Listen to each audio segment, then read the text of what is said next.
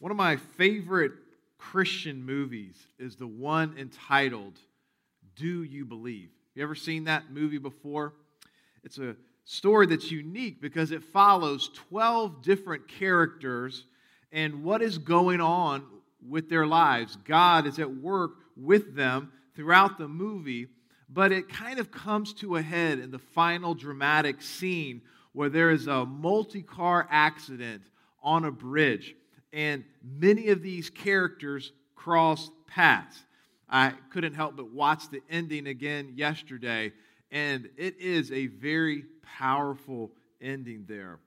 Um, people are rescued, baby is born, several people die. I don't want to spoil it all for you, but you know it has been out five years, so you've had an opportunity to see it. But it's a great movie, and it also shows and kind of given a snapshot how God can use the same event here in this movie, this multi car accident here on the bridge, to bring about different purposes and plans for each person. The same event might stir a non Christian to have faith for the first time in Jesus Christ, while the same event might stir a Christian to recommit to following Christ because they kind of have veered off course. So that movie really does a nice job of giving a, a, an encapsulation of how God, in His great wisdom and power, controls the world. And we see that same dynamic in our passage today from the book of Jonah. How God can weave together circumstances and be accomplishing his plans in different ways through the characters that we read about in the story. And we know that he's doing the same thing in our lives today. Now, last week we began the book of Jonah. And if you recall, God commands the prophet to go to Nineveh. This was a great city in the Assyrian Empire, and God wanted Jonah to preach against this city for their great evil. Assyria was the reigning superpower of this region, and it was also notorious for its cruelty to those that it conquered. Now, God, what was surprising about this commission is because God, He does commission prophets to speak about Gentile nations. But what was unique about Jonah's situation is that God commissioned him to actually go to that Gentile nation. What did Jonah do in response to this commission, this calling from God?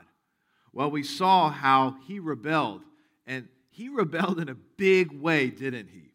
He fled in the opposite direction showed this map last week about how he was supposed to go east about 500 miles northeast to Nineveh, and instead he went due west entirely, all the way to Tarshish, somewhere in the Mediterranean. Jonah no longer wanted to be a prophet. Incredible rebellion that Jonah showed. That's where we left off. As we resume today in our passage, the story continues to revolve around God and Jonah. Jonah is the main human actor in the story, if you will, and there, this, there remains this continued focus on his rebellion. But also, as the story now broadens, it includes the Gentile sailors on board the ship that Jonah was hiring to take him away and the ending of our passage dramatically shows how God is not only dealing with the prophet Jonah, but he's encompassed these Gentile sailors, and he has a plan and purpose for them as well. In other words, just like the movie Do You Believe, God is able to take that same event and accomplish his plans and purposes for Jonah and for the sailors. His purpose is different for each of them, but he has a purpose nonetheless. So let me invite you to turn to Jonah chapter 1. We're going to pick up in verse 4, and that's Jonah chapter 1. While you're turning there, uh, I did notice that there were a few comments about the very witty puns that I put in to the sermon last week about Jonah, and I'm sure some of you were probably hoping that I would include a few more today. Well, rest assured, I'm going to do that. But I want you to know I'm not going to go overboard with these puns because I would sure hate to sink the sermon and for you guys to think I'm a very shallow preacher. But we move on and hold your breath. Don't hold your breath, actually. There might be a few more in today's message. So listen closely. Well, let's move on here. The first part of our passage is the Lord's response to Jonah's rebellion. The Lord's response to Jonah's rebellion. Let's read verses 4 to 6 together. It says, the Lord, But the Lord hurled a great wind upon the sea, and there was a mighty tempest on the sea, so that the ship threatened to break up. Then the mariners were afraid, and each cried out to his God. And they hurled the cargo that was in the ship into the sea to lighten it for them. But Jonah had gone down into the inner part of the sea and had laid down and was fast asleep. So the captain came and said to him, What do you mean, you sleeper? Arise, call out to your God. Perhaps the God will give a thought to us that we may not perish. So here we see that sovereignty of God in bringing out God's plan for Jonah, which is to go to Nineveh and to preach to the city. And God begins by sending this mighty storm. He not only sends it, but as it says there, he hurls the storm. It's actually he, the Hebrew word there for hurl was sometimes used to speak of a weapon like someone hurling a spear. God hurls this tremendous storm. This was a remarkable storm that God sent to them. And even these experienced sailors were terrified in the midst of this storm. These sailors were likely Phoenician sailors. Phoenicia was a civilization just north of Palestine. They spoke a language similar uh, to Hebrew, so Jonah would have been able to communicate with them. We also read there how the Phoenicians were polytheists, meaning they had a god for this and a god for that. They probably had their different gods that they would call to in trials and circumstances. And so, uh, and here in this situation, they're calling out to whatever god they thought might help them. And while all of this is going on, where's Jonah? Where's Jonah? Well, he is sound asleep, as it says there. There was a flashback to verse 3 where it talked about how Jonah went down into the ship and he fell asleep there. Uh, one writer said that Jonah probably was where they held the cargo underneath. And so he was down there, and as the storm was raging, the crew came down and they got the cargo out of there to lighten the load on the ship to, you know, of course, increase the ship's buoyancy. And while they're down there getting the cargo out, what do they find? They find Jonah sound asleep. So the captain wakes him up and asks him to pray. Now, the captain's mindset shows kind of the, the attitude of, of pagan religion. Religion really isn't so much about truth as it is about function. Whatever works for you, that is really what prayer would be about. Sadly, a lot of times that's the way many people see prayer today. Prayer is just in the moment of crisis to kind of get you out of that ordeal but it's not about a relationship. Now, of course, we know that once we come to know God personally through Christ, prayer changes, doesn't it? I remember before I became a Christian, I probably prayed a handful of times in my life, and they probably all had to deal with just getting me out of a trial or circumstance. But once you come to know the Lord, then God wants to have a conversation with you throughout the day. So the first part is the Lord's response to Jonah's rebellion. The second part is the discovery of Jonah's rebellion. Verses 7 through 10. Read along with me, if you will. And they said to one another, speaking of the sailors there, Come, let us cast lots, that we may know on whose account this evil has come upon us. So they cast lots, and the lot fell on Jonah. Then they said to him, Tell us on whose account this evil has come upon us. What is your occupation? And where do you come from? What is your country? And of what people are you? And he said to them, I am a Hebrew, and I fear the Lord, the God of heaven, who made the sea and dry land. Then the men were exceedingly afraid and said to him, What is this that you have done? For the men knew that he was fleeing from the presence of the Lord because he had told them. So these sailors received no answers in their prayers from their gods, and so they turned to each other and decided to cast lots to get some insight and see who the culprit was behind the storm. Now, casting lots was a common way in the ancient world to try to discern what was truly going on in a situation. Now, you might wonder, what would that look like? What did it mean when they said they cast lots? Well, one writer describes it this way. He says, quote, "The basic procedure involves small stones or other marked ob- or other objects marked in such a way as to represent individuals or commodities. The marked lot objects were then cast into a receptacle of some kind. The receptacle was then shaken until one of the marked lot objects fell out which thus in, indicated the divinely designated individual or item, excuse me, or item.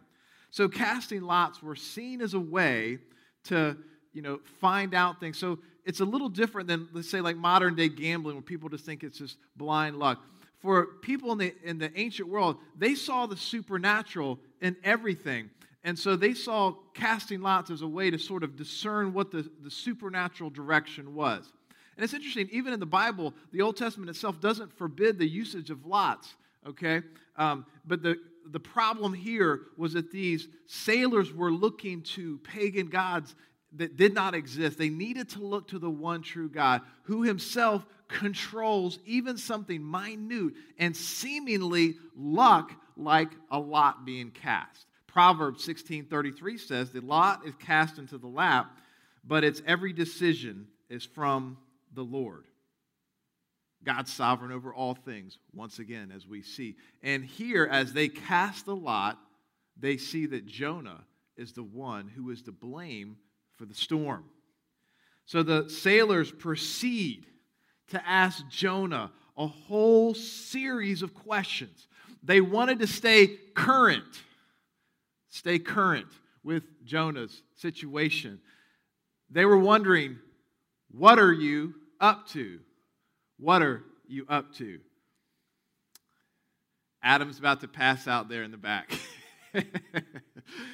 he, he's laughing, but I don't know if he's laughing with me or at me. But anyway, they apparently, these soldiers, knew nothing about Jonah. Maybe because he was asleep the whole time and they didn't have a lot of conversation that was taking place there. So, Jonah, when he finally comes out and starts answering their questions, he says that he's a Hebrew and that he believed in God, the maker of heaven and of earth. He also says that he feared the Lord. This is a very important phrase that you see quite often in both the Old and the New Testament. And what the fear of the Lord was, what that phrase encapsulated was really the essential mindset that someone was to have toward God, to have a combination of awe and reverence and dread, that we would see God as our creator and judge and want to follow him. So we would fear the Lord in that way. Now, of course, you obviously are, are wondering in your heart Jonah says he fears the Lord. Isn't it kind of ironic that he is doing the exact opposite of obeying God? He is fleeing, going in the opposite direction of God's will for him. But that's where Jonah was at at this point. Now, upon hearing this, the sailors were shocked that Jonah would defy God as well as put them in harm's way. Look again at verse 10. It says there, What is this? This is what they said to him. What is this you have done? For the men knew that he was fleeing from the presence of the Lord because he had told them. So Jonah tells them why he fled. And the sailors were deeply afraid of God's judgment. If Jonah's God was the maker of heaven and earth, boy, they were now in harm's way. And Jonah was the culprit. They discovered Jonah's rebellion. Now we come to the third part of our passage the solution to Jonah's rebellion. The solution to Jonah's rebellion. Verse 11 and follow says, Then they said to him, What shall we do to you that the sea may quiet down for us? For the sea grew more and more tempestuous. He said to them, Pick me up and hurl me into the sea. Then the sea will quiet down for you. For I know it is because of me that this great tempest has come upon you. Nevertheless, the men rowed hard to get back to dry land, but they could not, for the sea grew more and more tempestuous against them.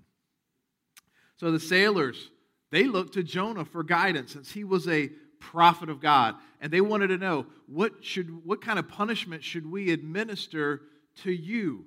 Jonah, though, he knows the storm is a result of his rebellion toward God. And so he wants them to throw him overboard. If he goes overboard, then the storm would be calm. I think God somehow revealed this to Jonah. This wouldn't be something that Jonah just figured out on his own, but God must have revealed to Jonah this is what needs to take place.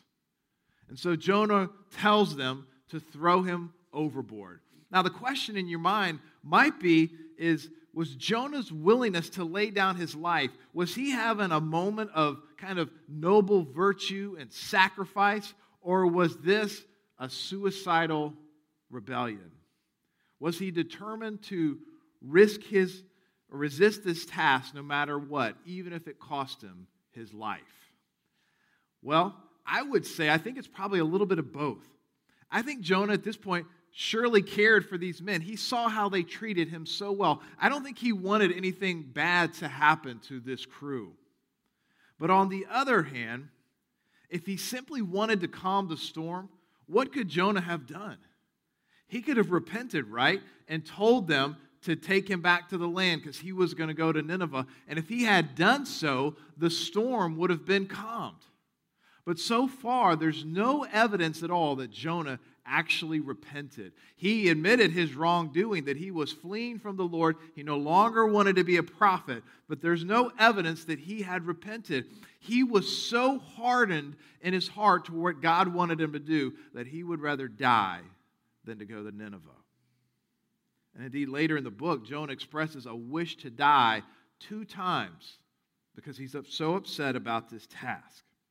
Interestingly, these sailors, though, they don't listen to Jonah. They ignore his proposal, don't they? And they try to row him back to shore. It's interesting, in, in, the Hebrew there, the word row really means to dig. They were digging in their oars into the water. They were trying and straining really hard to make it to shore, but it was pointless. The storm was too strong. There was no way they were getting back to shore. And unfortunately, the storm was about to destroy the ship. So now we get to that final part of our passage the outcome of Jonah's rebellion. The outcome of Jonah's rebellion. Verse 14 to 16 says, Therefore they called out to the Lord, O Lord, let us not perish for this man's life, and lay not on us innocent blood, for you, O Lord, have done as it pleased you. So they picked up Jonah and hurled him into the sea, and the sea ceased from its raging. Then the, then the men feared the Lord exceedingly, and they offered a sacrifice to the Lord and made vows. So the sailors cry out to the Lord for forgiveness for what they're about to do, and then they throw Jonah overboard. And amazingly, just as Jonah had predicted, the storm was calm. It was an amazing display of the power of God, which these pagan sailors would have never have seen before. Now, people debate whether or not these sailors genuinely placed their faith in the Lord. Now, it's impossible to know for sure because we don't read a whole lot about what transpired there, but I believe the text indicates that these sailors really did become followers of the Lord. Let me mention four reasons here. First of all, the sailors seemed to know God. God revealed himself to them, and you see a difference, don't you, in their prayers. They no longer prayed to their pagan gods, but they prayed to the Lord.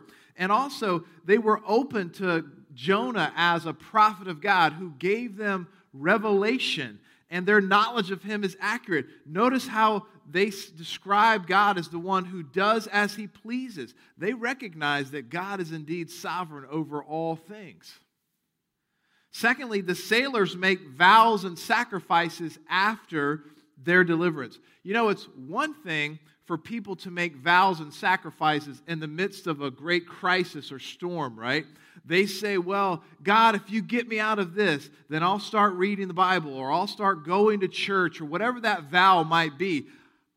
But it's another thing for them to do it afterwards. Because what happens is people sometimes get out of those storms and they don't follow through with any of those vows and sacrifices. But these sailors, they are delivered and then they do follow up on those vows and sacrifices. They didn't need to do these things to get anything from God, they already had been delivered. But they do follow up in worshiping and praising the Lord. To me, it shows me that they were indeed committed to God. Third, the sailor's conversion was a foreshadowing of Nineveh. This is just kind of a foretaste of what's going to happen in chapter 3 when Jonah goes to Nineveh and God brings thousands of people to himself. So I think, as I've said before, Jonah is an incredibly well crafted book. It's kind of a glimpse of what God is going to do in the conversion of Nineveh. And then lastly, as we said, the sailors feared the Lord. Again, that's that, that essential mindset that a believer is supposed to have toward God. And these sailors now had it. If you were paying attention, you might have noticed how that word fear came up quite a bit in our passage. In verse 5, it talked about how the sailors were afraid of death. And then in verse 10, it talked about how they were afraid of divine judgment. But now, when we get to verse 16, we see that that fear had matured and a knowledge had developed of a fear of the Lord. So I think the Lord orchestrated all of these circumstances the storm, the casting of the lots, the words of Jonah, all to bring these sailors to a true knowledge and a true relationship with the Lord. Let me ask you if you don't know God personally, would you like to? And if you would, I'd like to approach the conversation this way. Let me go back to that concept of fear. Without God, all of us will fear something. You will fear other people, you will fear death, you will fear circumstances, or maybe all of them. God is the remedy for all of those fears. Let Him transform your fears to the fear of the Lord. He takes away your fear of those things.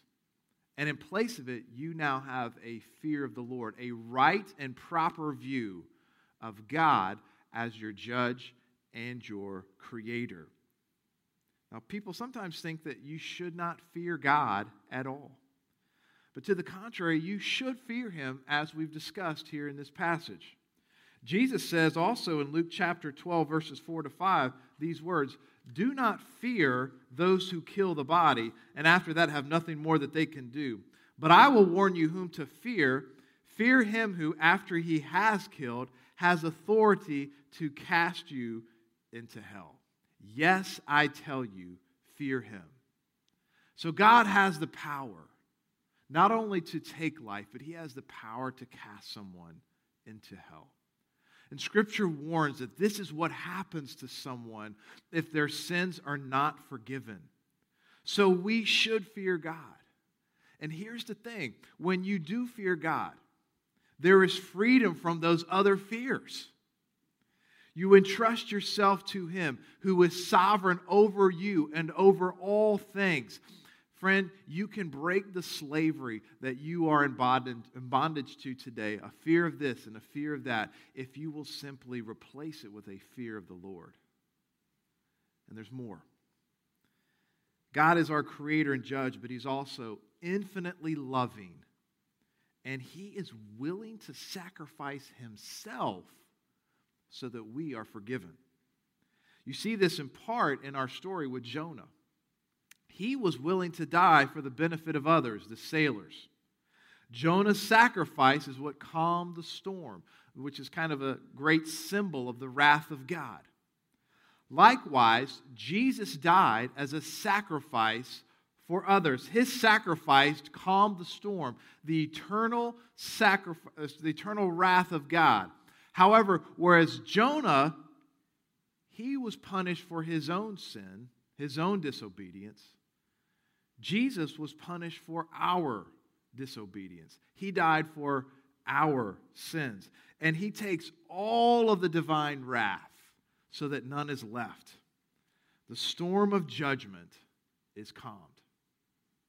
Friend, to experience this, Scripture declares that you must receive Christ as your Lord and Savior. You do not save yourself because, like Jonah, all of us stand guilty. We need someone to take our place. We need a Savior. So we need to humble ourselves to realize our need for redemption and to believe in Christ as our Lord and Savior. And it is very common for the Lord to send a storm into your life to get your attention so that you will be drawn to Him. That is the outcome that He desires from these storms. We all have heard of the song Amazing Grace, but do you know the story of the person who wrote it, John Newton? As a young man, Newton joined the British Navy and he lived a debauched life. He had a reputation where he could cuss for two hours straight without repeating himself. He was very sinful, but at least he was creative. He developed a reputation uh, in, in all of this of just living this incredibly sinful life.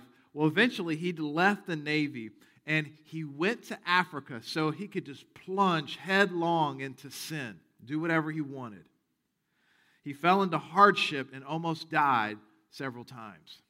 Eventually, he rejoined the Navy.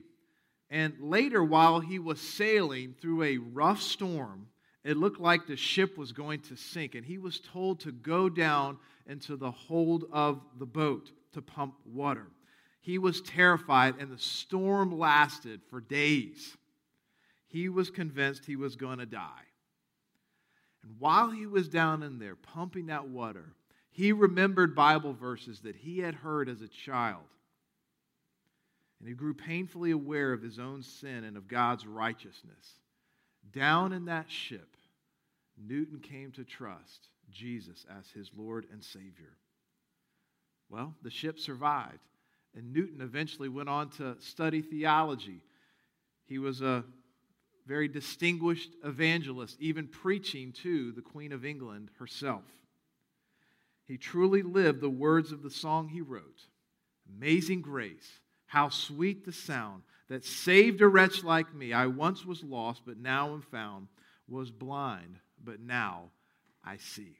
Has the Lord sent a storm into your life? This can be a good thing because it makes us take spiritual inventory and think about eternal matters. These things are what we need to be, fo- what we need to be focusing on. Your time is fleeting. What will we do? Well, you can experience God's saving grace through a personal relationship with Christ.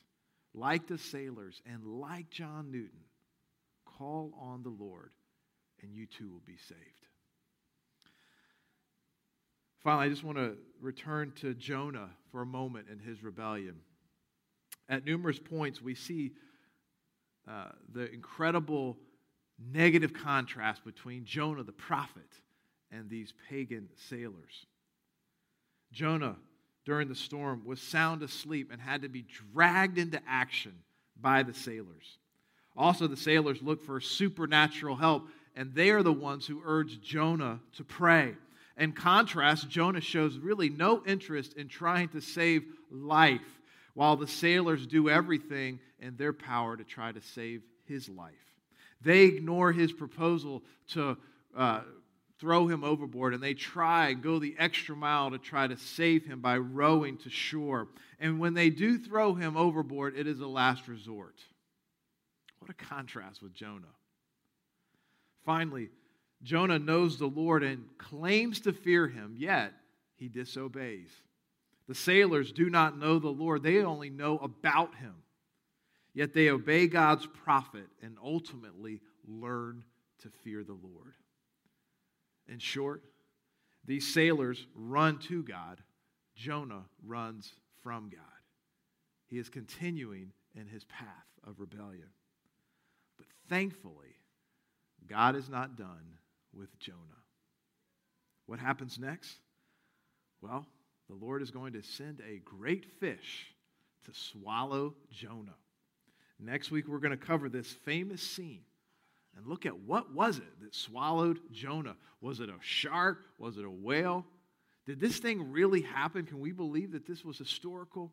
And I think even more importantly, to see that God's remarkable mercy that He shows, that He is the God of second chances to rebellious believers, not just for Jonah, but for you and for I. Let us pray. God, we thank you for this remarkable story of the life of Jonah. And we pray that you would accomplish your purposes this morning. I pray for those who have heard the word through our live stream service that your spirit would lead and guide each one and how you want them to respond. As we said at the opening of the message, Lord, you take events and you accomplish your plans and purposes in different ways through those who are involved. And we know also, Lord, that your word impacts people in different ways. And so we pray for that now, that you would be glorified. God, we thank you for this time together. Pray that you would be magnified as we continue to serve and worship you today. It's in Jesus' name we pray. Amen. Amen.